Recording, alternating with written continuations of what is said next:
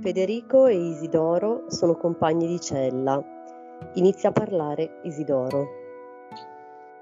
Dice il saggio, quando soffia il vento del cambiamento, alcuni costruiscono muri, altri mulini a vento. Però le pareti di questa prigione sembrano averle costruite proprio attorno a noi, sai. Io non le vedo, quindi per me è più facile pensare che non esistano. Ricordati che quelle mura sono lì soprattutto per la tua testa, per limitarti i pensieri, agiscono sulla tua psicologia giorno per giorno, ancora di più che sulla tua fisicità. Io invece immagino sempre spazi infiniti. Ah, vorrei riuscirci anch'io in questa situazione di costrizione. Comincia a pensare che già quando eri là fuori avevi una libertà relativa Scusa, cosa hai detto?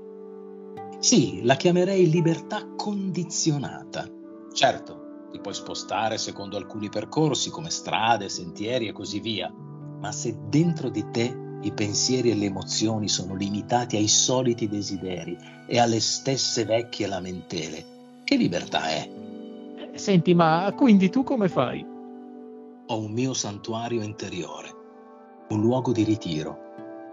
E così un posto qualunque diventa l'universo intero.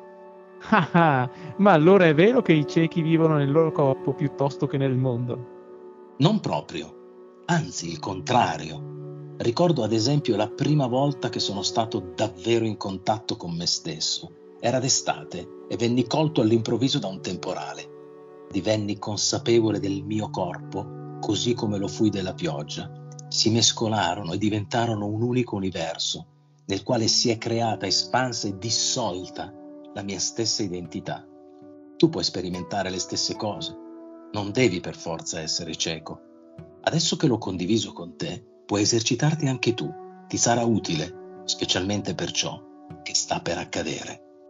Poi restò con gli occhi diretti fuori dalla finestra. Emanava una tranquillità ultraterrena e sembrava fissare orizzonti imperscrutabili.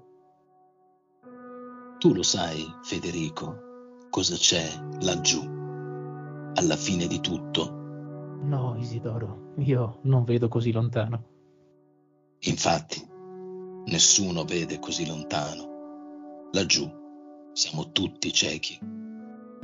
Questo venerdì a Motto Podcast lo scrittore Adriano De Matteis.